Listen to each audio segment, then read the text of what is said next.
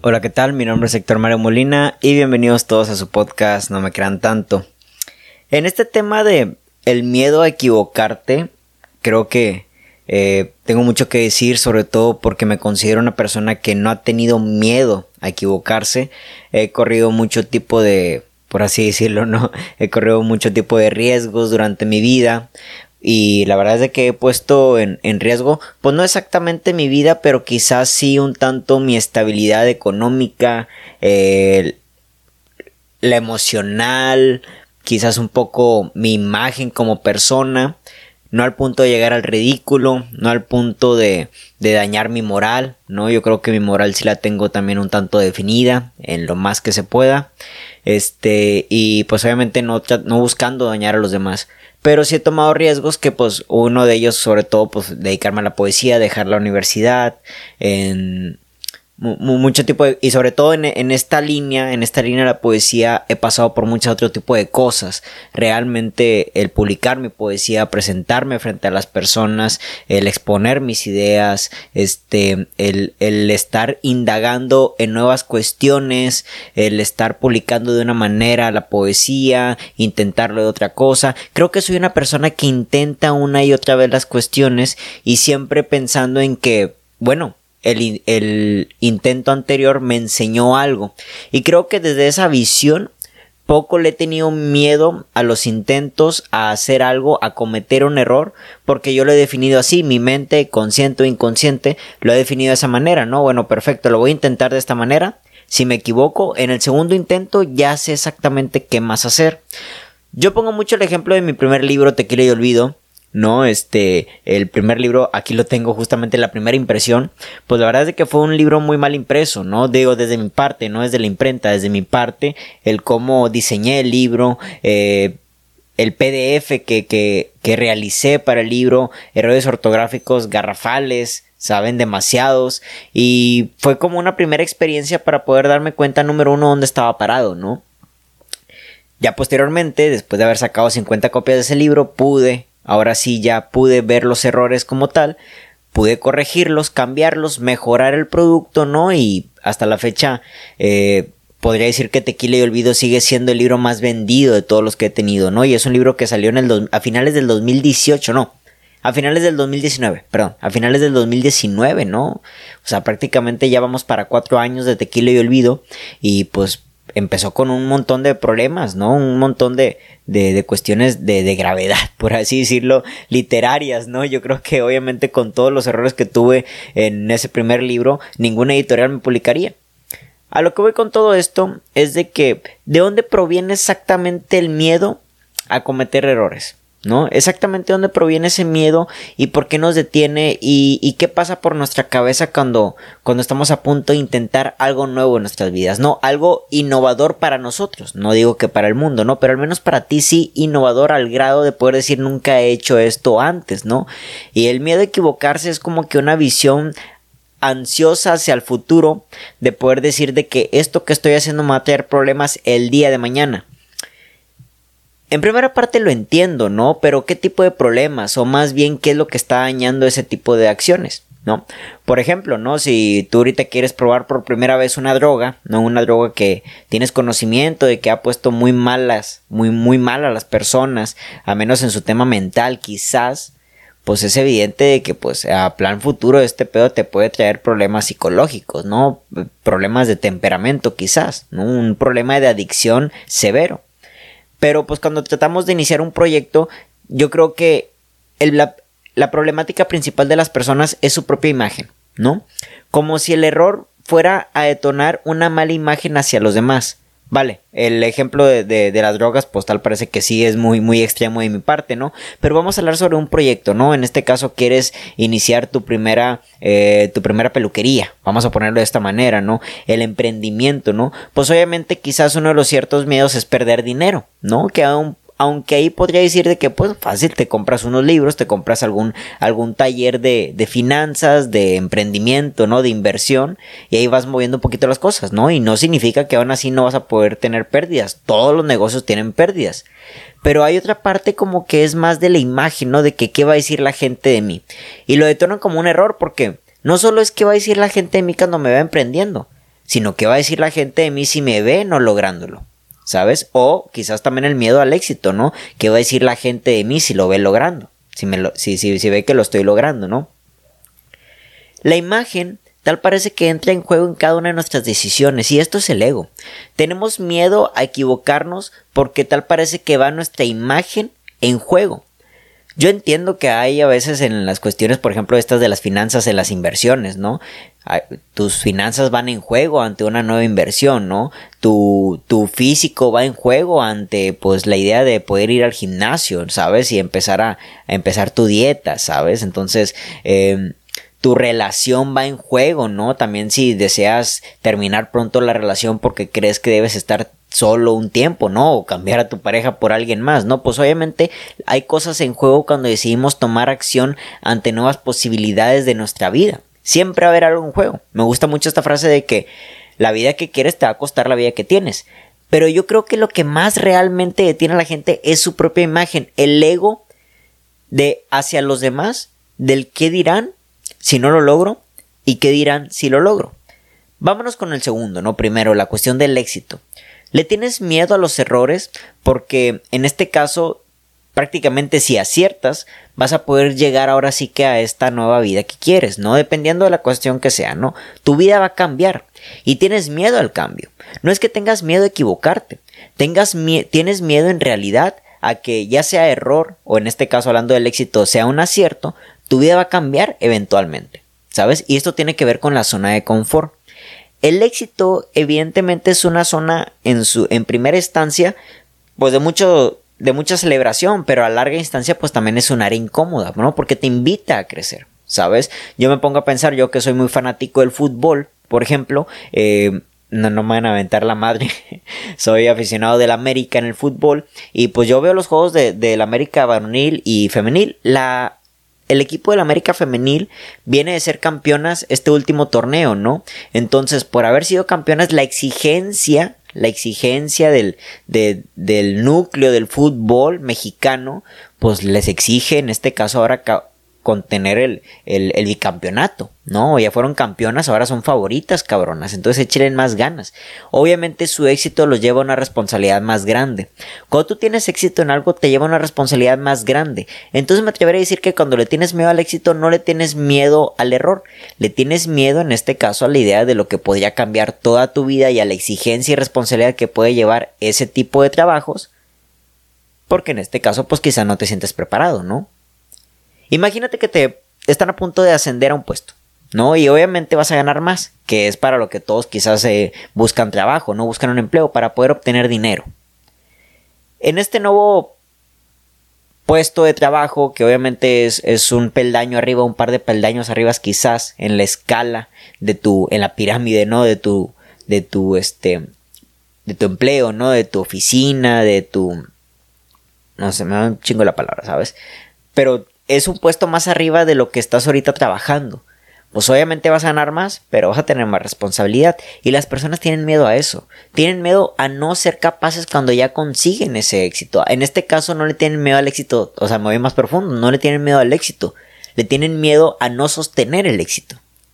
Porque es evidente. Es evidente que cuando consigues algo en la vida, vamos a ponerlo así como algo que consigues como algo bueno, pues es evidente de que va a haber una cierta exigencia en la vida misma para poder ahora decir, bueno, pues ahora manténlo, ¿sabes? Es como cuando tienes un hijo. Yo quiero pensarlo de esta manera, que también no estoy yendo muy al extremo, pero me pongo a pensar un tanto, ¿no?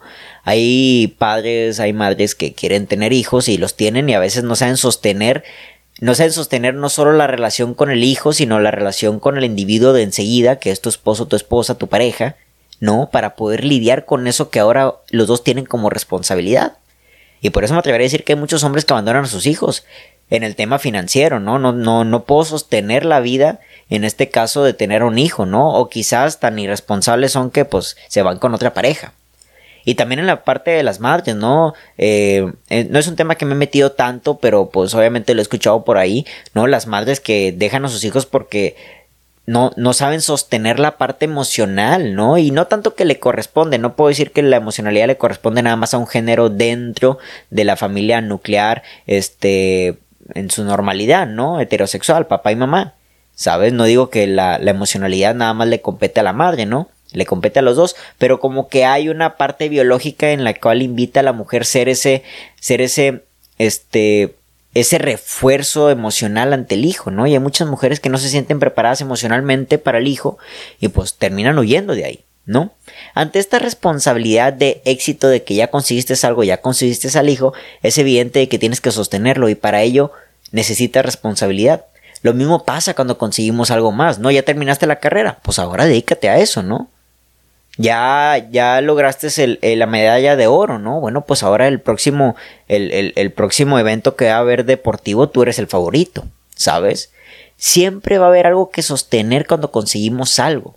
Difícilmente cuando conseguimos algo no hay nada que sostener, no hay nada por lo cual responsabilizarse, ¿no? La chava que tanto querías ya te dijo que sí, bueno, pues ahora sostén la relación, porque la relación por sí misma compete a un chingo de cosas, de responsabilidades emocionales, afectivas, cosas que ya sabemos. Cuando conseguimos algo como tal, hay que hacernos responsables. Y a eso me atrevería yo a decir que es la gente lo que le tiene miedo realmente cuando se habla del éxito. Cuando se habla del fracaso sí creo que tiene que ver exactamente con el error pero ahorita voy para allá. En la cuestión del éxito principalmente, me atrevería a decir de que la gente le tiene miedo al éxito porque sabe que conlleva una gran responsabilidad, ¿no? Vale, ya conseguiste los cientos de miles de seguidores que querías para tu emprendimiento, pues ahora va a haber más responsabilidad al sostener la imagen de tu proyecto, ¿no? Tengo por ahí una referencia de una persona, obviamente sin decir nombres, que pues empezó bien su proyecto, empezó a ganar seguidores y como que su proyecto se empezó a tambalear un poco por cuestiones, decisiones malas de parte de él. Y de repente pues ya empezó a manchar más su imagen porque bueno, pues ahora los errores te lo vemos más personas. yo creo que también eso es distinto. No es lo mismo que se equivoque, ¿vale? La persona, el empleado que lleva una semana en la, en la empresa a que se equivoca el jefe. Es más visual cuando, se, cuando, cuando la persona con mayor responsabilidad se equivoca. Tener mayor responsabilidad es también tener mayor, mayor visión, no, no, más bien mayor exposición, es la palabra correcta, mayor exposición de lo que estás haciendo, ¿no? Sobre lo que estás haciendo. Si mañana se equivoca Lionel Messi en un partido, va, va a causar más furor en, en, las redes sociales y en los medios deportivos a que si, si el que comete el error es el defensa de su equipo. ¿Sabes? Cristiano Ronaldo cuando fallaba un penal, cuando no ganó cierta copa, se van ante la yugular los medios de comunicación. Lo mismo pasa en las cuestiones en los núcleos familiares, laborales y hasta de amigos, ¿no? El perfecto, al que mejor le va, al que es más exitoso, al que consigue las cosas más fáciles, el que está preparado mental, emocionalmente para las situaciones, al momento de que se equivoca, todos podemos verlos con, con mayor este, em, con mayor exposición, como lo digo. ¿Saben? Cuando yo me equivoqué en mi libro Tequila y Olvido en las primeras 50 copias, pues la verdad es que no recibí nunca ningún comentario. Pero ya muy distinto cuando se, me equivoco en un poema, en una ortografía, ahora que ya tengo más de 100 mil seguidores. Es evidente y he recibido mensajes de personas que me corrigen desde buenos comentarios hasta malos comentarios, ¿no? Personas que te corrigen desde un Oye, yo creo que aquí hay un error. A personas donde hace poco un chavo me, me, una persona ahí en Instagram me hizo un comentario, ¿no? Yo me equivoqué en una palabra. Me corrigió y me dijo, ya, me corrigió la palabra y luego me dijo, pues no que eres escritor. Y le dije, le contesté, y humano también. Muchas gracias por la corrección. Las personas ya no te permiten equivocarte cuando tú llegas a alcanzar cierto éxito. Es evidente que va a resonar más la pérdida, el error, la derrota de la superestrella de fútbol, del, del, jefe de una empresa, del sostén familiar, el papá, la mamá, siempre va a resonar, el del hijo mayor quizás, va a resonar más el error porque tal parece que hay una idea alrededor de esa persona de que es una persona que consigue y es exitosa. Nadie se fija en, el error de la persona que siempre se equivoca. ¿Sabes? A este siempre se equivoca. Ya es normal que se equivoque, ya no me sorprende. ¿Sabes? Pero cuando tú eres el que te equivocas después del éxito, es evidente que hay más comentarios alrededor. Y esto de otra vez tiene que ver con la imagen. ¿No? Tenemos miedo a equivocarnos porque si no nos equivocamos y asumimos en este caso la victoria, probablemente va a haber más exigencia, ¿no? Reitero, ya terminaste la universidad, ahora ve y trabaja. Esto lo escuché hace poco también de... Digo, no me lo tomen a mal, pero lo vi por ahí y se me hizo un tanto interesante cuestionarlo, cuestionarlo, no digo que realmente tenga ya un, punto de vista absoluto sobre la situación, pero sí decía por ahí, ¿no? Estas personas que a veces después de terminar la carrera, la licenciatura, van, van por la maestría y lo van por el, eh, no sé cómo se le llama, el doctorado y todo ese tipo de cosas. Y un tanto decía de que, bueno, pues en qué momento empiezas a, trabajar, en qué momento empiezas realmente a poder llevar tus conocimientos, que dan de ser muy buenos, a la práctica, ¿no? Al, al, a la sociedad, a tu área de trabajo, ¿sabes? Y quizás eso es un temor que deben tener muchas personas también. O sea, realmente sigo en el camino del aprendizaje porque la teoría, porque la teoría me es más cómoda, porque la práctica le tengo miedo. ¿No? Hay mucha gente que se está preparando toda su vida para hacer un podcast, para escribir un libro, para conseguir cierto trabajo, para hacer cierto novio, cierta novia, para iniciar un emprendimiento. Se preparan, se preparan, se preparan, se preparan, se preparan. Pero esta preparación constante a veces no da el inicio de la práctica. Obviamente la preparación siempre va a ser todos los días. Yo me sigo preparando como un buen escritor, ¿no? Yo siento que este último libro que saqué, el de Morir Joven, tiene una poesía más de lo más cercana a lo que yo estoy buscando con mi propia voz literaria. Y no estoy diciendo que los otros libros no lo tengan, pero en su momento quizás sí estaba apenas iniciando en el mundo de la poesía, ¿no? Cada vez me voy, adentrando a más imágenes poéticas, eh, profundas, por así decirlo, expresivas, que, traten de comunicar, ¿no? El, el, texto literario y sobre todo desde la poesía, evidentemente, ¿no? Pero más allá de la, de la preparación, Héctor Mario salta a la práctica, salta a publicar un libro, salta primero a escribirlo, a planearlo, Ahorita ya estoy planeando mi quinto libro, ¿no? Y ahorita, bueno, no ahorita exactamente, pero hace unas horas estaba frente a una libreta que tengo de apuntes de ideas. Y bueno, Sores, ¿cómo va a ser este libro? Ya lo estoy preparando desde el cómo lo veo. Ahorita estoy trabajando en la idea de la portada y el nombre del libro, ¿no? Y desde ahí la conceptualización de lo que voy a querer planificar después dentro de mi poesía, que ya tengo algunos poemas escritos. A lo que voy con todo esto es de que sí me estoy preparando, pero igual inicio en la práctica. Hay muchas personas que nunca inician en la práctica y entran en este círculo vicioso de prepararse, prepararse, prepararse, prepararse, porque nunca es suficiente, porque nunca se creen, creen que nunca van a estar totalmente preparados, ¿no? Para iniciar un podcast, hablando de, de cuestiones que yo conozco así directamente, que tengo a mano, para iniciar un podcast hay mucha gente que dice, no, espérate, hasta que yo no tenga esos micrófonos, hasta que yo no tenga ese esa grabadora de sonido, hasta que yo no tenga esos cables, hasta que yo no tenga estos invitados, hasta que yo no tenga estas cámaras, no voy a iniciar mi, proyecto de podcast. Yo mi podcast lo inicié con un celular que era un Samsung.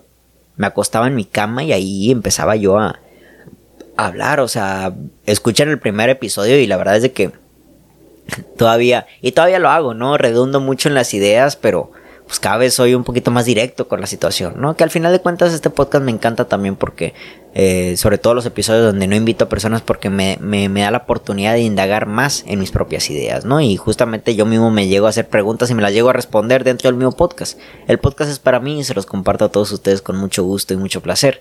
Pero al final de cuentas, las personas no inician sus proyectos, no inician el podcast porque no tienen ese micrófono que ven que el cabrón que ya tiene 300 podcasts arriba en Spotify y es el número uno más escuchado en México, creen que necesita, cree que ese cabrón es lo que es por los aparatos, por los micrófonos, por lo que se ve alrededor. Cuando en realidad esa persona ha conseguido lo que ha conseguido porque desde su interior no le tuvo miedo al éxito y empezó a trabajar y a trabajar y a mejorar. Ese primer libro mío ahorita no se parece a este quinto libro mío. Ese primer episodio del podcast ya no se parece a tu episodio número 300. Es evidente que tu fotografía número 400 va a ser mejor que tu fotografía número 10. La práctica te va a poder llevar a, a mejorar las situaciones. Pero estar preparándote siempre o estar esperando la oportunidad o estar esperando eh, tener ciertas herramientas o estar esperando el momento perfecto, por la verdad es que el momento perfecto nunca va a pasar. ¿Saben? Hoy un, buen, hoy un buen amigo mío me dio una gran noticia en su cuestión laboral y me dijo voy a estar una semana eh, sacrificando el tiempo de con mi familia porque necesito prepararme para cierta cosa. No le dije, güey, chingón.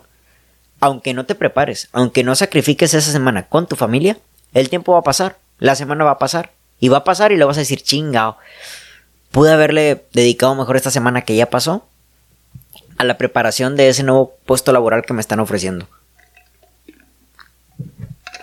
el tiempo igual va a pasar.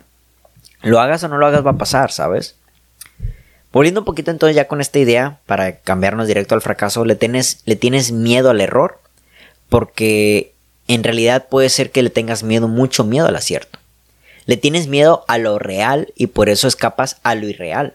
Lo escuché, bueno, más bien lo leí hace poco en una página que sigo donde hay muchos cuestionamientos en la conciencia de sobre nuestro actuar humano y me gustó cómo lo expresó el, el, el escritor. Decía algo así como, este, tu búsqueda de lo, de lo, de lo irreal es una máscara del miedo a lo real. ¿Sabes? Esto me recuerda a un meme, una imagen que tengo aquí grabada en la mente de un hombre que está con un terapeuta, está acostado en el sillón el hombre y dice estoy buscando a la mujer ideal. Y el, el terapeuta le dice, ¿le tienes miedo a la mujer real o qué? ¿Sabes? Le tenemos miedo a lo real, más bien perseguimos lo irreal porque le tenemos miedo a lo real, a lo que realmente es posible. Hay gente que genuinamente prefiere estar persiguiendo relaciones que nunca se van a lograr relaciones amorosas porque nunca se van a lograr. Porque el hecho de poder acercarse a la relación que se logre les da mucho miedo. Yo lo recuerdo hace mucho con una expareja, ¿no? Hace como unos seis años. Este, yo andaba, bueno, no expareja como tal, donde anduvimos quedando, pero pues todo iba en buen camino, ¿no? Ya, terminamos la. Eh, esta persona me dijo que no, que no estaba buscando nada y quién sabe qué tanto, las cosas que siempre te dicen. A los meses nos volvemos a topar y me confiesa y dice, es que la verdad que le tuve mucho miedo a la formalización de la relación. O sea, ¿cómo? Le tenía miedo a que las cosas iban a suceder. Le tuvo miedo al éxito, papi. le tuvo miedo al éxito, ¿no? Un, tanto así, ¿no? O sea, realmente digo, esta frase es mucho de juego, le que es que le tienes miedo al éxito. Pero pues, en este caso, pues le tuvo miedo a lo real. Le tuvo miedo a lo posible. La gente persigue lo imposible. Persigue lo imposible para no hacer lo posible. Porque lo posible es esto. Lo posible es lo que tienes ahorita. Ahorita no sé dónde estés. Pero ahorita tienes una tarea posible. ¿Sabes? Hacer una tarea, hacer un proyecto, mandar un mensaje, mandar eh, una llamada, este, mandar un correo, eh, poner la primera piedra de tu negocio, crear el logo de tu negocio, crear el nombre de tu negocio, lo posible. Por eso siempre la mente está a veces más avanzada de lo imposible porque le tenemos miedo a lo que sí hay que hacer, ¿sabes? Yo ahorita qué tengo que hacer? Bueno, perfecto, yo ahorita tengo que preparar mi clase de poesía mañana porque mañana tengo la última clase de poesía del taller de agosto, ¿no? Eso está en mis posibilidades. Si yo no atiendo esa posibilidad, estaría pensando en la imposibilidad de que, ah, que, sería, no sé, o sea, que, que, sería este, eh, una clase con 300 alumnos en una escuela, ah, qué chido, no, espérate Héctor, ahorita tienes la posibilidad de darle clase a las 10 personas que le estás dando en línea y que ya llevan dos clases contigo y, la y mañana la tercera, la última. Lo posible es lo cercano, lo posible es lo real. Lo posible es lo que sí se puede lograr, ¿no? O sea, ¿cómo?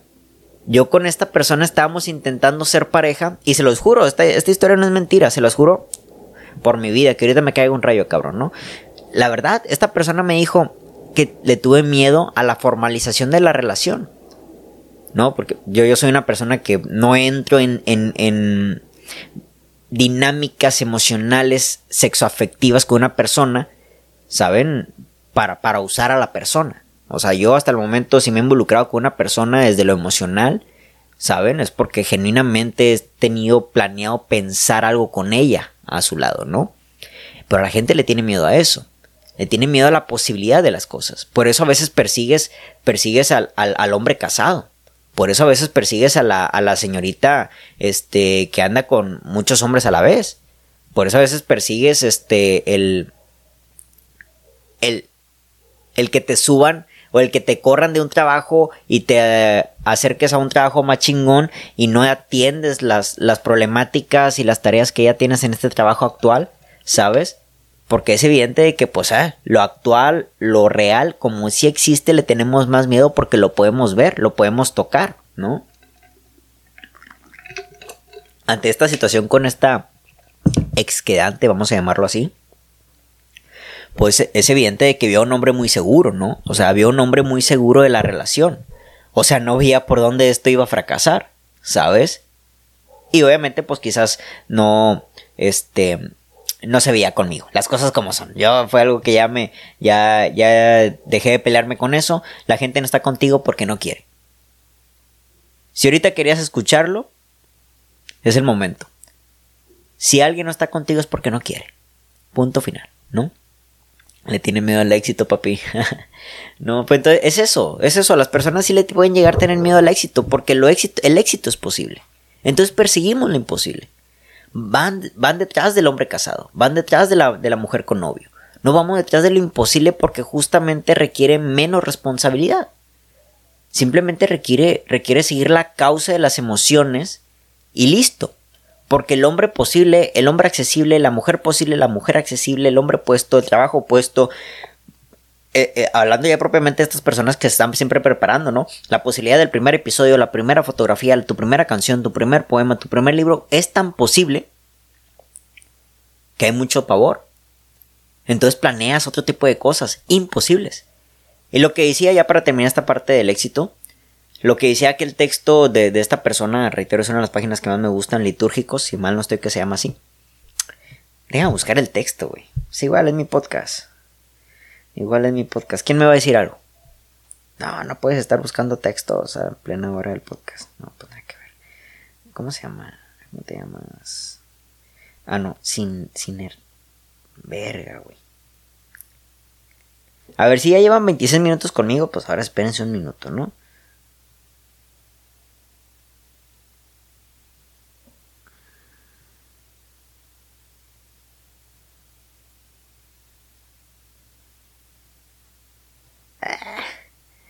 Calmado, calmado, calmado.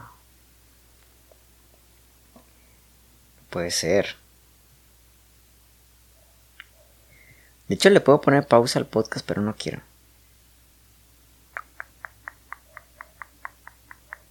Pues sí, hoy vi que, que publicó algo este hombre.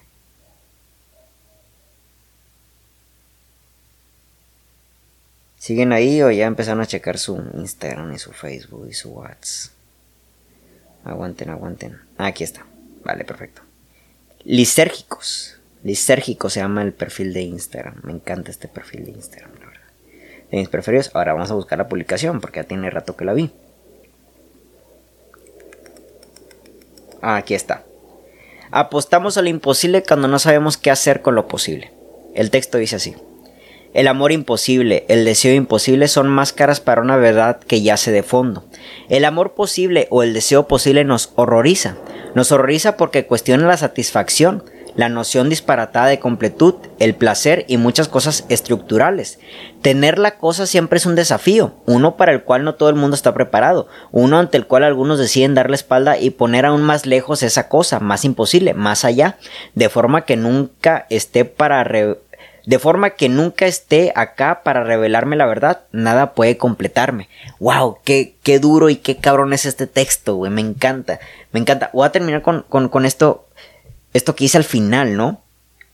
Tener la cosa siempre es un desafío, uno para el cual no todo el mundo está preparado, uno ante el cual algunos deciden dar la espalda y poner aún más lejos esa cosa, más imposible, más allá, de forma que nunca esté acá para revelarme la verdad, nada puede completarme.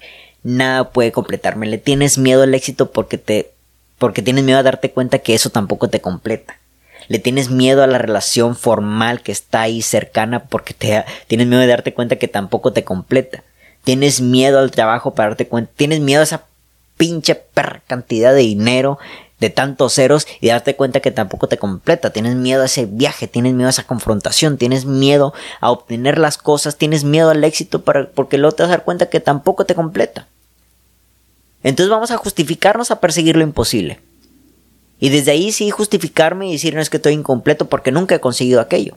Porque no conseguí que se divorciara de, de su esposa y se casara conmigo porque nunca conseguí que Steve Jobs me, marcara, no, Steve Jobs, perdón, Steve Jobs, Dios te bendiga, ¿no?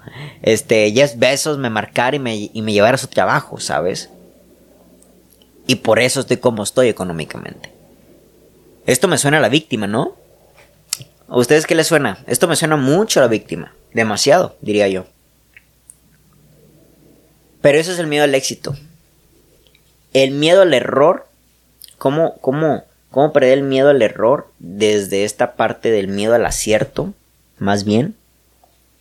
Es darte cuenta de que quizás hay una gran responsabilidad al conseguirlo. También lo dice el texto, ¿no? Las cosas esas requieren una responsabilidad al sostenerlo, ¿no? Sostener el trabajo, sostener el ser el mejor del mundo, ¿no? Sostener la relación. Da más miedo eso, ¿sabes? Y como da más miedo eso, prefiero alejarlo de mí. ¿Sabes? Y voy por lo imposible. Cabroncísimo, cabroncísimo. Y ya me llevó media hora hablar del, del, éxito y tan, apenas voy para el fracaso, ¿no? No, pero será, será corto, será corto, yo ya me quiero dormir. Er, em, me he responsabilizado mucho sobre mis sueños, a veces es una gran prioridad hoy en mi vida, dormir temprano, pero bueno. La situación con el miedo al error, ahora sí ya el miedo al fracaso, sí tiene mucho que ver con esta, digo, la primera era la responsabilidad, ¿no? Y la segunda creo que tiene que ver con esta imagen, ¿no? Ser uno de los que nunca lo lograron, no ser uno de las personas abandonadas, ser una de las personas desdichadas, ser una de las personas que, que lo tenían y no lo lograron.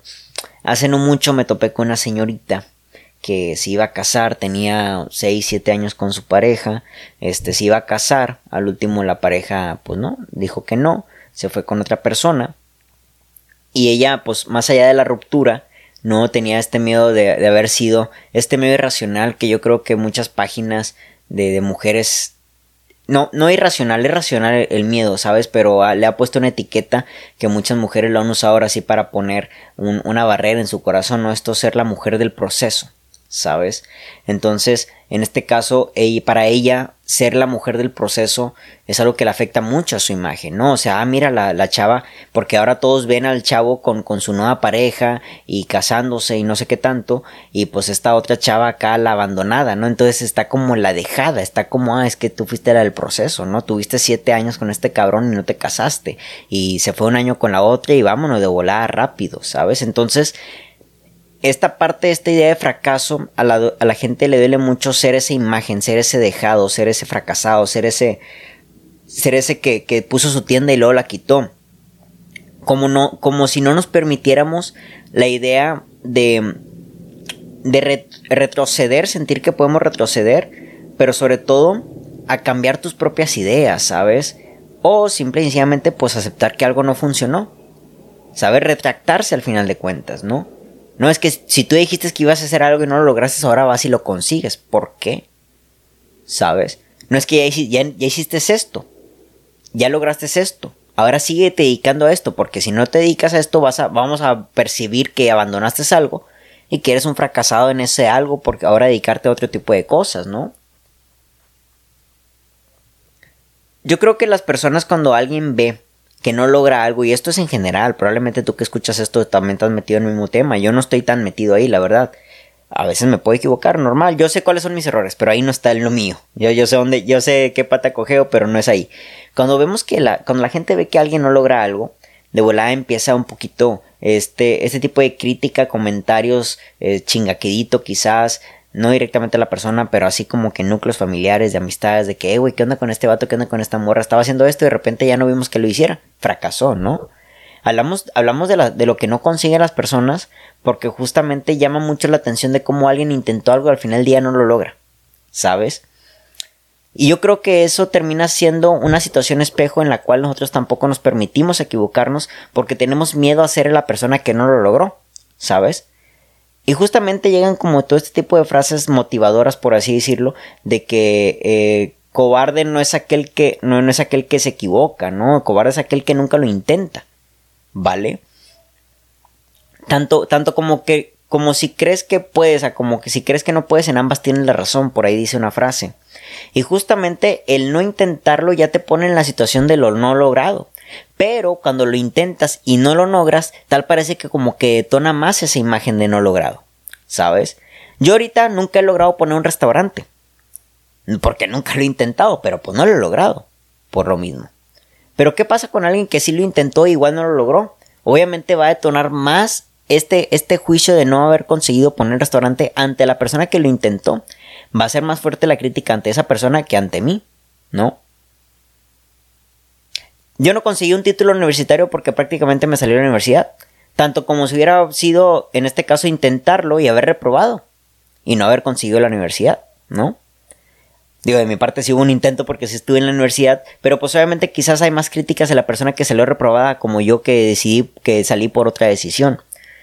Cuando lo intentas, le tienes miedo a equivocarte porque sabes que como que va va a estar más tatuado en tu imagen y identidad de las personas como la persona que no, lo, no lo logró. Y tienes miedo a la opinión de las personas y tienes miedo a dar esa imagen hacia los demás. La persona que no lo logró. Y yo sé que es cabrón. Yo sé que el ego obviamente está ahí metido. No intenté ser jugador profesional y no lo logré. Intenté ser, ser este, eh, entrar a la universidad y terminar la carrera y no lo logré. Intenté poner un emprendimiento y no lo logré. ¿Y cuál es el problema? Ah, que la gente se queda con esa imagen. El problema es de que tú no te quedes con la imagen.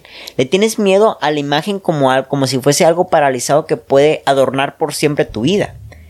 Lo que yo le estaba diciendo a esta señorita, ¿no? Con la situación de que no se casó y que la mujer del proceso y la dejada y la abandonada y todo esto es de que le dije, oye, te estás creyendo mucho esta historia. ¿Qué tienes tú para poder haber aprendido de lo que sucedió en esta relación, tanto como si errores de él, tanto como si errores tuyos, para poder decidir con anterioridad si una relación va a poder seguir a buen puerto o no. Porque obviamente había muchas señales desde mucho antes de que, de que, de que la relación terminara.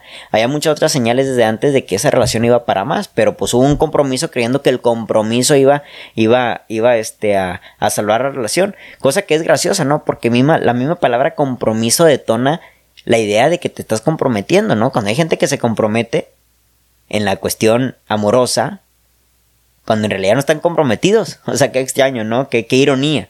No, ya se comprometieron, pero no están comprometidos. Algo similar estaba ocurriendo con ella.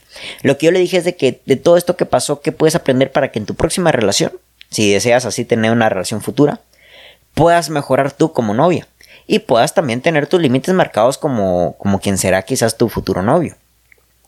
Y no es que las oportunidades se te hayan acabado. Es de que quizás tú te empleas una idea, un método de defensa en el cual ya no quiero volver a intentarlo porque no quiero volver a ser abandonado.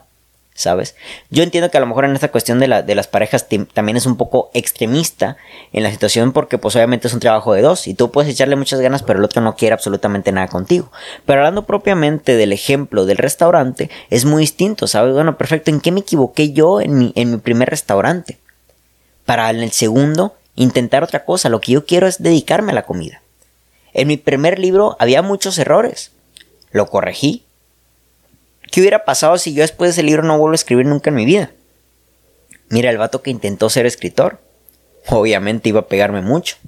Pero decidí que los errores no marcaran esta, esta, esta, de mi parte, ¿no? Esta gran ilusión que tengo por la escritura, esta gran, gran pasión que tengo por la cuestión poética, literaria. Y pues obviamente unos errores no iban a definir, ni siquiera iban a determinar, ni a quitarme estas ganas que tengo de seguir dedicándome a esto de la, de la poesía, ¿no? A la escritura. Entonces muchas personas le tienen miedo a los errores porque número uno, creen que los errores van a definirlo ante las personas, porque justamente las personas sí te meten en este costal de las personas que se equivocaron, pero no ves la idea de que por haberte equivocado ya tienes lo necesario para poder intentarlo de mejor manera la próxima ocasión. En este caso yo estoy seguro de que si esta señorita se pone pila, su próxima relación va a ser mejor. Y definimos, hablando un poquito del tema de parejas, definimos una pareja, una relación como exitosa por el tiempo, cuando en realidad tiene que ver con la calidad sí, mija, tenía seis años ahí, pero ¿desde cuándo? ¿Hasta cuándo terminó esa calidad? Porque la terminó. la, relación, la, la calidad de la relación no terminó cuando la relación terminó. Terminó en un momento cumbre, ¿no? Quizás a los tres años. Pero los siguientes tres años no querías detonar esta imagen de la dejada o del dejado o los que no se casaron. Y aplazar, simplemente lo que hiciste fue aplazar el error, ¿no? Tu primer episodio te va a salir culerón. Tu primera canción te va a salir culera, tu primer poema te va a salir culerón, tu primer libro, la mayoría de las veces, la primera vez que lo intentes en algo va a ser mal. Mal, mal, mal, mal, mal, mal, mal. Bueno, pues yo te diría lo mismo que hice hace rato, y dije hace rato. Igual el tiempo va a pasar. Igual va a haber esa primera vez. Entonces, qué mejor de una vez equivocarte, intentarlo y verlo, ¿no? Ve y graba ese podcast ahorita. Digo, yo estoy poniendo estos ejemplos del podcast de los libros, pero a lo mejor hay alguien aquí con otra idea más profunda, ¿no? Ve y, ve, ve y haz ese trabajo que te va a poder brindar el día de mañana el, el ascenso en el trabajo que ya tienes, ¿sabes? Pero ve y hazlo. Ve y equivócate una vez, ve y demuestra que en este caso todavía no estás preparado, ¿sabes? Pero estás dispuesto. Y ese es el tema, otra vez volviendo al tema del éxito con estas personas que están preparando, preparando, preparando, es que el tema es estar dispuesto. Yo no estaba preparado, obviamente yo no estaba preparado para publicar un libro. Se notó. En ese primer libro de Tequila y Olvido con portada blanca se notó que yo no estaba preparado para publicar un libro. Pero pues qué tan, qué tan dispuesto estaba que ese libro como que era con todos sus errores estuvo en la, en la Feria Internacional de Monterrey. Más es demasiado dispuesto, diría yo. La disposición es lo que te va a poder sacar adelante ante los miedos de los errores. Es que estoy dispuesto. Y la disposición te prepara de inmediato ante los errores. Como estoy dispuesto, estoy listo para equivocarme. Como estoy dispuesto de entrar al, al quite, al juego, pues, me voy a equivocar. Entonces ya el error, la equivocación es algo por default dentro de tu vida laboral, emocional, financiera, de inversión, lo que tú quieras. Obviamente vas a perder dinero. Obviamente tus primeras relaciones quizás no van a ser las mejores porque te estás uniendo desde lo emocional, desde el simplemente me gusta y te estás saltando por ende otro tipo de cosas más importantes para tener una pareja, ¿no? Obviamente tu emprendimiento, la primera inversión vas a perder dinero. Obviamente se van a notar los errores de tu primera fotografía, de tu primera sesión. Yo hace poco grabé un podcast y todavía tú cometí, cometí el error de que pues no estaba grabando el micrófono en la otra persona. Híjole, qué pena Héctor, pero pues esto ya inició un foquito rojo. Para la próxima ocasión ya darle, darle más atención a que los dos micrófonos estén jalando. Y vaya que hasta la fecha del día de hoy ya hay otras cosas que logré solucionar porque pues ya van un chingo de episodios de podcast, ¿no? Un error que yo tenía de hecho antes, por ejemplo, en el podcast que grabé en Ciudad de México con la psicóloga este con Ana Karen, fue de que la memoria necesita como que un tipo este un Chicago ¿no? O sea, necesitas hacerle una pequeña revisión aquí en, desde el mismo aparato para poder decir si la memoria está ahorita en buenas condiciones. Es extraño, es algo que yo no sabía, pero resulta que las memorias también tienen que tener un proceso de, de, calidad para poder grabar el audio, ¿no? Y ya después se me hizo súper entendible, o sea, estos, estos audios son de alta calidad por, los, por el micrófono que tengo, por el aparato que está grabándolo, pues obviamente necesita pedirle la misma calidad, la misma exigencia a la memoria. Yo no sabía eso y aquel episodio con Ana Karen salió muchado en algunos, en algunos tramos de, del audio. Entonces tuve que ir cortando poco a poco el podcast y agregarle en este caso el audio que grabó el celular y no tanto los micrófonos. ¿Vale? Pero pregúntenme si me volvió a pasar eso. Para nada. Por el simple hecho de haberme equivocado, logré encontrar el error. Ahora, ¿quién me dijo algo? Pues ahorita que no tengo así que tanta audiencia en el podcast y vaya que la audiencia que tengo como que era es numerosa y son personas que pues igual saben que, que pues saben cómo es Héctor Mario y no hay ningún problema y saben que Héctor Mario cada vez lo va a hacer mejor y ya listo, no hay ninguna opinión al respecto, pero ¿qué hubiera pasado si yo me equivoco con esta cuestión del podcast en un episodio más adelante? Con millones de personas ya escuchándome. Obviamente iban a venir las críticas. Esto en la parte del éxito. Pero en la, en la parte directamente del fracaso, el error tienes que tenerlo de entrada en tu dinámica del propósito que tengas. Ahorita lo que estés planeando te vas a equivocar, de a huevo, y ya, díselo a tu mente, güey, pues me voy a equivocar, y chingó a su madre. La imagen que tú te creas respecto a ese error es la que va a determinar si vas a querer seguir haciendo, intentando las cosas. Si esta chava se sigue marcando como la dejada, va a estar entrando a relaciones, no relaciones rebote, puede ser número uno y número dos, relaciones en las cuales realmente se sienta eh, siempre en estado de alerta, en estado de alarma, lista para encontrar algún problema, lista para quizás poder poner a su pareja en jaque mate todo el tiempo y la otra persona ni la debe ni la teme la entiendo en la cuestión emocional, ¿no? Todos nos pasan este tipo de traumas que obviamente nos hace un poquito retroceder en la cuestión del amor, en, la, en el campo, estoy hablando del campo emocional, como el tema de pareja, ¿no? Pero en el tema de proyectos, en el tema de inversión, en el tema financiero, en el tema de proyecto de vida, pues los errores y tu imagen al respecto de, de ese error que estás cometiendo, si hay alguien que te critica, es alguien que seguramente dentro de poco ya le da vuelta a la página. Yo creo que no hay mucha gente que se indaga indaga tanto en los errores de las personas. Si hay un comentario, si hay una opinión, pero inmediatamente, o sea, güey. Que tengo mucha sed. Güey. Ponte a pensar. Tú mismo, tú misma. Cuando ves una publicación que te gusta, me atrevería a decir que no le dedicas ni dos minutos. Digo, obviamente si es un reel, por ejemplo, pues obviamente ves el reel completo.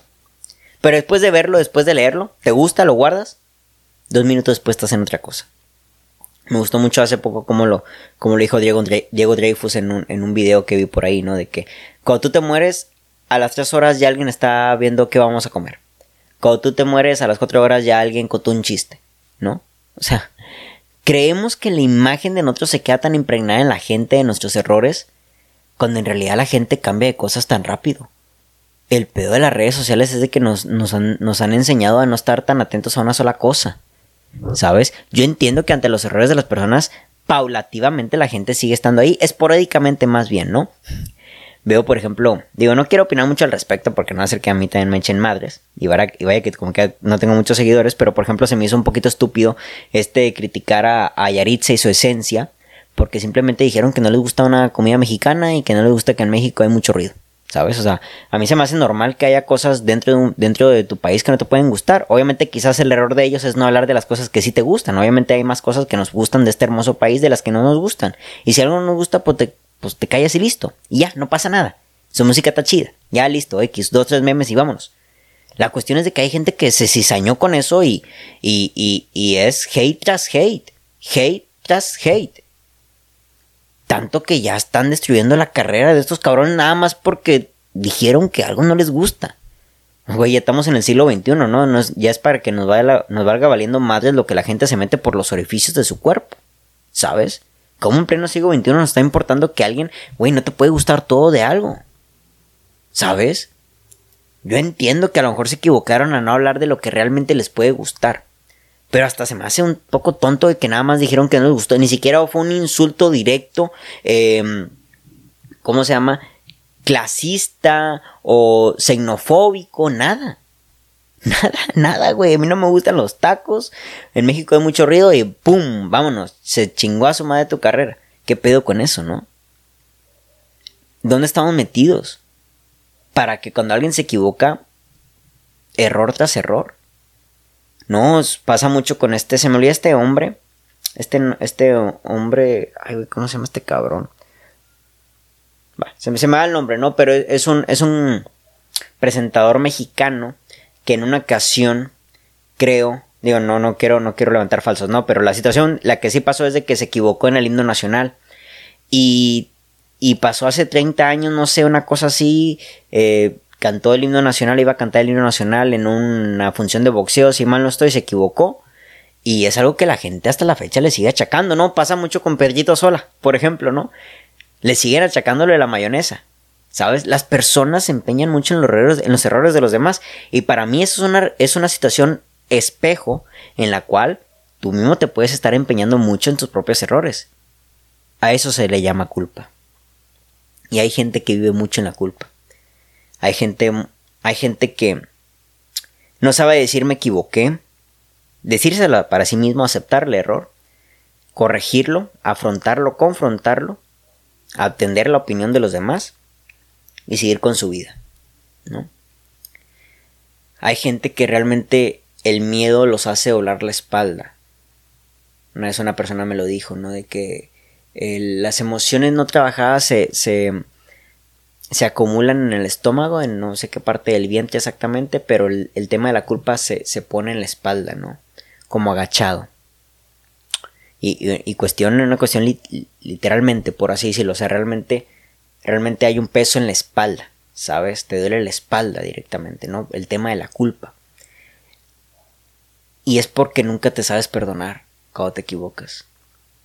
Es porque hay una alta exigencia en tu propia vida ¿no? Que cuando te equivocas, crees que no, crees que no hay remedio, ¿no? O crees que, crees que si no te hubieras equivocado, tu vida, tu vida hubiera sido mejor de lo que está ahorita. Y creo que vuelve un poquito a lo que dije al principio, ¿no? Con este tema de, este, de que no lo consigues porque tienes miedo a darte cuenta que no te completa. ¿Sabes? Si esto esta persiguiera de lo imposible, quizás la culpa es perseguir este imposible. Es que era mejor cuando tenía esto, es que era mejor cuando, cuando, cuando no lo había intentado, es que hubiera sido mejor si yo hubiera este, hecho estas cosas, si hubiera tomado esta decisión. Y eso es una perseguir lo imposible. Te aseguro que aunque lo hubieras conseguido ante esta mentalidad tuya que tienes ahorita, tampoco te hubieras sentido en pleno. Yo que me he equivocado, y vaya, no, me pongo como ejemplo porque reitero, es un, es un tema que creo que en mi vida no afecta. Yo sé dónde, dónde, de qué pata cogeo y no es aquí. Pero yo que me he equivocado mucho, digo, ah, pues me equivoqué y listo, ya pasó, ¿no? ¿Saben? O sea, pues ya, pues cometí errores y listo, no pasa nada. ¿Sabes? Sigo adelante. Tengo, hay una capacidad de resiliencia dentro de mí en la cual no cargo culpas. Obviamente hay cosas que me hubiera gustado hacer mejor, pero pues, eh, pues, y las hice como pude. ¿Saben? Al final de cuentas creo que algo que sí puedo decir aquí directamente con total sinceridad es de que soy una persona, soy un hombre bondadoso, ¿no? Siempre busco hacer las cosas con bondad desde el, desde el bien mío o de la otra persona. Directamente lo que está pasando, ¿no? Obviamente he afectado a personas, obviamente he lastimado a personas, pero me atrevería a decir que al menos nunca he golpeado a nadie. nunca he insultado verbalmente a nadie. He dicho palabras que hieren, eso lo acepto pero he tenido la capacidad de corregirme de la forma inmediata, ¿no? O sea, he tenido la capacidad de pedir perdón y, perdonar en los momentos que se pueden, porque ya después ya no se puede, ¿sabes? Entonces los errores los atiendo, me hago responsable, pero hay gente que cuando se equivoca se irresponsabiliza del error y cuando lo quiere trabajar, cuando lo quiere corregir, ya es demasiado tarde. Y te quedas y te compras la imagen del error. Quizá demasiado tarde para ella para haber terminado la relación, hablando propiamente de esta chava. No, por no atender la verdad que estaba preponderando en la relación que era el ya necesitamos terminar. Lo ocultaron con un anillo que simplemente alargó las cosas e hizo más grande el sufrimiento actual. ¿No? No hubiera sido lo mismo a que, a que se hubiera ido a los tres años que a los seis con un compromiso a puerta, con una boda en puerta. Le tenemos miedo a equivocarnos porque no tenemos la capacidad de la responsabilidad de afrontar el error. Volviendo un poquito a estas relaciones donde me terminaron porque le tenían miedo al, al éxito, papi recuerdo que me terminaron de una manera muy, muy fría. O sea, no, no, no tuvieron, no tuvieron empatía con mis emociones, ¿no? Y ya, así todo pinche, ¿sabes? Y ante este error, pues esta chava nunca, nunca lo atendió, ¿no? Tiempo después nos topamos en un lugar y yo afronté. Nos, la confrontación llegó porque yo era el que, oye, ¿qué onda? ¿Sabes? No sé, yo, yo con esa mentalidad de antes, ¿no? O sea, realmente de que no, no, aquí se tiene que hablar algo, ¿no?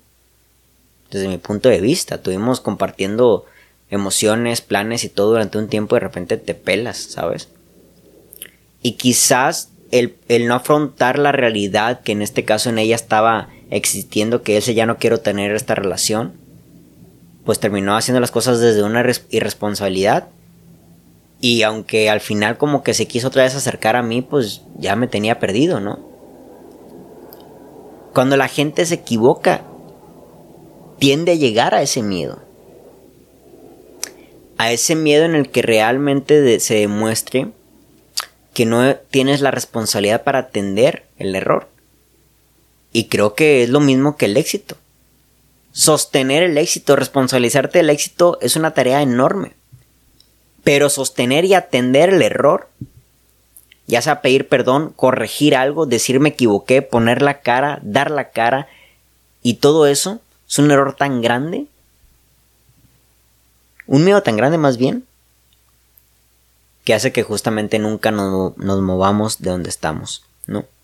Digo, más allá de este estar achacando mucho lo que pasó con Pedrito Sola, este, yo creo que pues él ya lo aceptó, ya el tipo pidió perdón, 30, 40 entrevistas que le han hecho en toda su vida y siempre le preguntan lo mismo. El tipo, ah, pues sí me equivoqué y chingo a su madre. ¿No? Y el tipo creo que hasta una vez le intentó de DJ y puso algo ahí de la mayonesa, ¿no? Y hasta lo toma de broma. Él ya se perdonó. Él ya se corrigió. Él ya aceptó, me equivoqué y listo. Y siguió con su vida. La gente, la gente mamona, la que sigue ahí, la, la gente que todavía no le perdona el error. Pero reitero, para mí esto es un espejo. La gente que no perdona al otro por sus errores, me atrevo a decir que son, personas que no se perdonan a sí mismos. Y volvemos a esta gran frase, ¿no? De que nadie da lo que no es. Nadie puede dar lo que no tiene.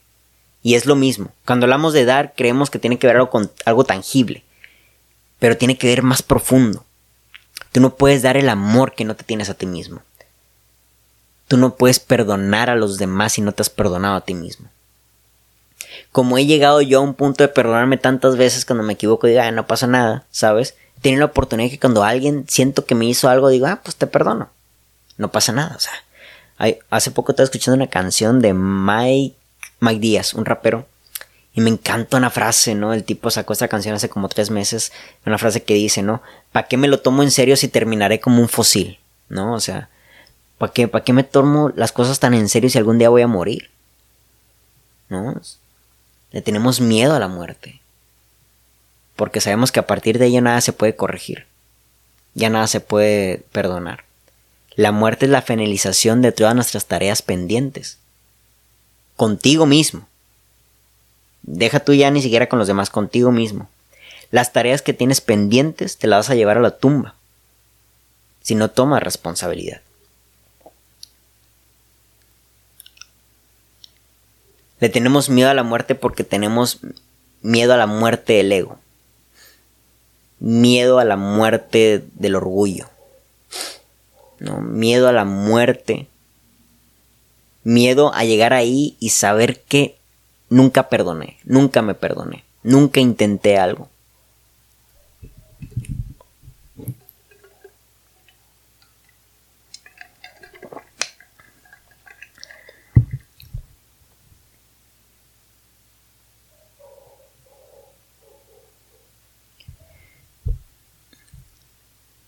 El rollo con mi, de mis podcasts, creo que ahorita lo estoy viendo, ¿no? Es de que no es que te dé una solución como tal, no, simplemente te doy un panorama del qué es lo que está ocurriendo con, con la situación y desde este entendimiento darte cuenta que quizás lo que estás proponiendo con tu mente es absurdo. Es absurdo la idea de no perdonar y la idea de no intentarlo. Tanto el fracaso como el éxito, el miedo a estas dos cosas provienen de una imagen que tú mismo, tú misma te has creado para poder seguir defendiendo una postura de conformismo, de víctima y de irresponsabilidad. Entender lo que estoy diciendo en este podcast, al menos para mí directamente, es poder profundizar en dónde es donde realmente tengo yo el problema con estas ideas. Quizás no quieres intentar eso porque le tienes miedo a obtenerlo, porque sabes que hay responsabilidad. Y le tienes miedo a eso porque igual, tanto igual como puedes no obtenerlo, sabes que quizás la gente te puede cargar o achacar algún problema. En ambas cosas yo creo que para poder dar una solución de esto y no quedar nada más con el ya Héctor me abriste la mente y ya no sé y no me dijiste qué hacer cabrón al respecto yo creo que terminaría con la con la situación de que nadie está tan atento a tus cosas como tú crees. Y esto ya lo tengo anotado como uno de, uno de mis podcasts pendientes no a nadie le importas tanto como crees. Neta güey. Neta. Y el tema de, de completez tiene que ver más con lo que ya tienes ahorita. Si ahorita no te sientes, te sientes completo con lo que tienes, si ahorita no te sientes completo con lo que tienes, no lo vas a sentir, vas a sentir completez cuando consigas lo otro, pero efímera. Porque luego tu mente ahí te va por poner otra cosa de que, bueno, ya consiste esto, ahora vemos para arriba, ¿no? Mi padre, que en paz descanse, una vez me dijo una frase que me hizo mucho ruido, ¿no? De que eh, yo cuando entre más, entre más dinero gano, más gasto, ¿no? Y obviamente aquí había una, una situación de, este, de que entonces habría que conseguir algo más, ¿no? Entonces ahora necesito otro puesto para ganar más dinero porque ya no alcanza para la vida que me he creado, ¿no? Entonces justamente algo pasa también cuando con las cosas, ¿no? Nos creamos situaciones en nuestra vida en la cual siempre tal parece que nos sintamos no, no, el tema incómodo porque creo que la incomodidad puede ser un gran paso hacia el éxito, pero sí tal parece como que en este caso de que de insatisfacción, no es lo mismo incomodidad con insatisfacción, ¿no? La incomodidad es, bueno, te invita a moverte, pero la insatisfacción te, te, te, invita a ya no querer estar aquí. ¿Sabes? Es que siempre hay un mejor lugar, es que siempre hay algo mejor allá afuera. como, como dice mucho, hay una psicóloga que, leo, ¿no? Que dice, este, siempre crees que el, el pasto está más verde del otro lado y no disfrutas el pasto que tienes ahorita. Y este tema de incompletez, este tema del éxito y el fracaso, de esta insatisfacción, nos lleva al miedo al error y el miedo al éxito. Porque tienes miedo que gracias al éxito te des cuenta que sigues insatisfecho. Pero a su vez esta insatisfacción te mantiene en un lugar donde sientes que te equivocas demasiado y no te perdonas. Los proyectos de vida son procesos y la meta no es tan importante como el proceso mismo. Si estás disfrutando lo que haces ahorita, como lo estés haciendo y donde estés, güey, estás en el lugar correcto. Tanto mi primer episodio con el celular ahí acostado boca abajo sobre mi cama, ¿no? Estaba tan bien como ahorita. Aquí ya sentado en mi mesa con mi micrófono de buena calidad, con su soporte de buena calidad, con el cable, le acabo de comprar un cable mamaloncísimo de buena calidad, los audífonos son de buena calidad, la videograbadora es de buena calidad. No, hasta me compré un iPhone nuevo también para poder grabar a mejor calidad mis videos. Este. Todo este tipo de cosas. Las he disfrutado. Y en el proceso han llegado mejores herramientas. Y cada vez se nota que Héctor lo hace cada vez mejor. No, este, este último libro, neta, raza, y, no, no, es por promocionarlo, pero este último libro de Morir Joven es una belleza es una belleza, pero tanto disfruté como Morir Joven como Tequila y Olvido. Quizás Tequila y Olvido ya pasó hace tiempo que lo escribí y no recuerdo con exactitud eh, eh, en momentos claves, ¿no? Cómo, cómo fue el, proceso tal cual. Y el de Morir Joven, pues lo tengo más cercano porque fue en este año, ¿no? Y, a lo mejor digo, ah, wow, por eso Morir Joven lo, disfruté más, pero por verdad es de que quizás si me retrocedo unos tres años cuando estaba, cuando ya había pasado poco tiempo de, de Tequila y Olvido, lo pasé bien Disfruta tu proceso. Yo creo que con eso termino. Disfrutando el proceso te va a dar igual si te equivocas. Te va a dar igual porque entiendes que el error es parte del proceso. Y la victoria va a ser parte del proceso también. He disfrutado tanto de las cosas que he tenido en mis manos, tanto como si terminaron de una manera o terminaron de otra, no las defino como tal. Yo no fracasé en mi última relación porque simple y sencillamente no nos casamos. La disfruté. Quise mucho esa relación estuve en una relación con alguien que yo quería demasiado. No estuve en un lugar que no quería estar. ¿Cómo terminó? Da igual. Tanto pues, si hubiera terminado bien como si hubiera terminado mal, da igual. El proceso lo disfruté. Obviamente llegó un momento donde de plano ya no estaba pasando bien y había ya alertas de, de mi manera. Traté de hacerme responsable lo mayormente posible. Y listo agarro el conocimiento de todo eso, me llevo lo bueno que me enseñó esa persona y lo llevo a mi próxima relación. Y lo llevo a mi vida. No, yo me, yo, yo, yo vi que, a ver, qué, cosas aprendí de esta persona. No, esta persona me enseñó un par de cosas interesantes. Ah, perfecto, ahora lo llevo a mi vida diaria, ¿no? Y listo. Pero el proceso fue bueno para mi parte. estar ahí me encantó. Pero tanto ni que fui dejado, tanto como si nos hubiéramos casado hubiéramos sido más felices, no, ninguna ni la otra. Tanto ni que fracasé, tanto ni que si nos hubiéramos casado hubiéramos tenido éxito, no. Ni fracasé, ni era en mi lugar. Y así de sencillo. ¿Y me perdono? Por supuesto. ¿Y pasa algo? No pasa nada. Me morí para nada. Dolió mucho. ¿Lo trabajaste? Ha sido muy chingón el proceso de trabajar mis emociones. El éxito y el fracaso son dos temores que le tienes a la vida. Porque uno te demuestra, te puede llegar a demostrar que sigue siendo alguien incompleto e insatisfecho e irresponsable.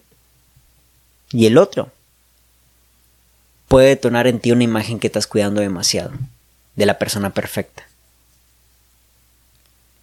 Pero termino con esta frase de Daniela, Daniela ¿no? Valiente no es aquel que no tiene miedo. Valiente es aquel que, aun cagándose de miedo, lo intenta. Escoge tu proceso, escoge tus batallas. Y si decides que el proceso va a ser la parte elemental de tu proyecto de vida, de mí te acuerdas. De mí te acuerdas que tanto como si vienen errores, tanto como si viene la victoria, el tiempo igual va a pasar. Y va a haber una manera de disfrute en ambas cosas. De disfrute de aprendizaje en ambas cosas. Que te va a llevar mañana a un mejor lugar. Mi nombre es Héctor Mara Molina y que tengan todos muy bonita noche. Hasta la próxima.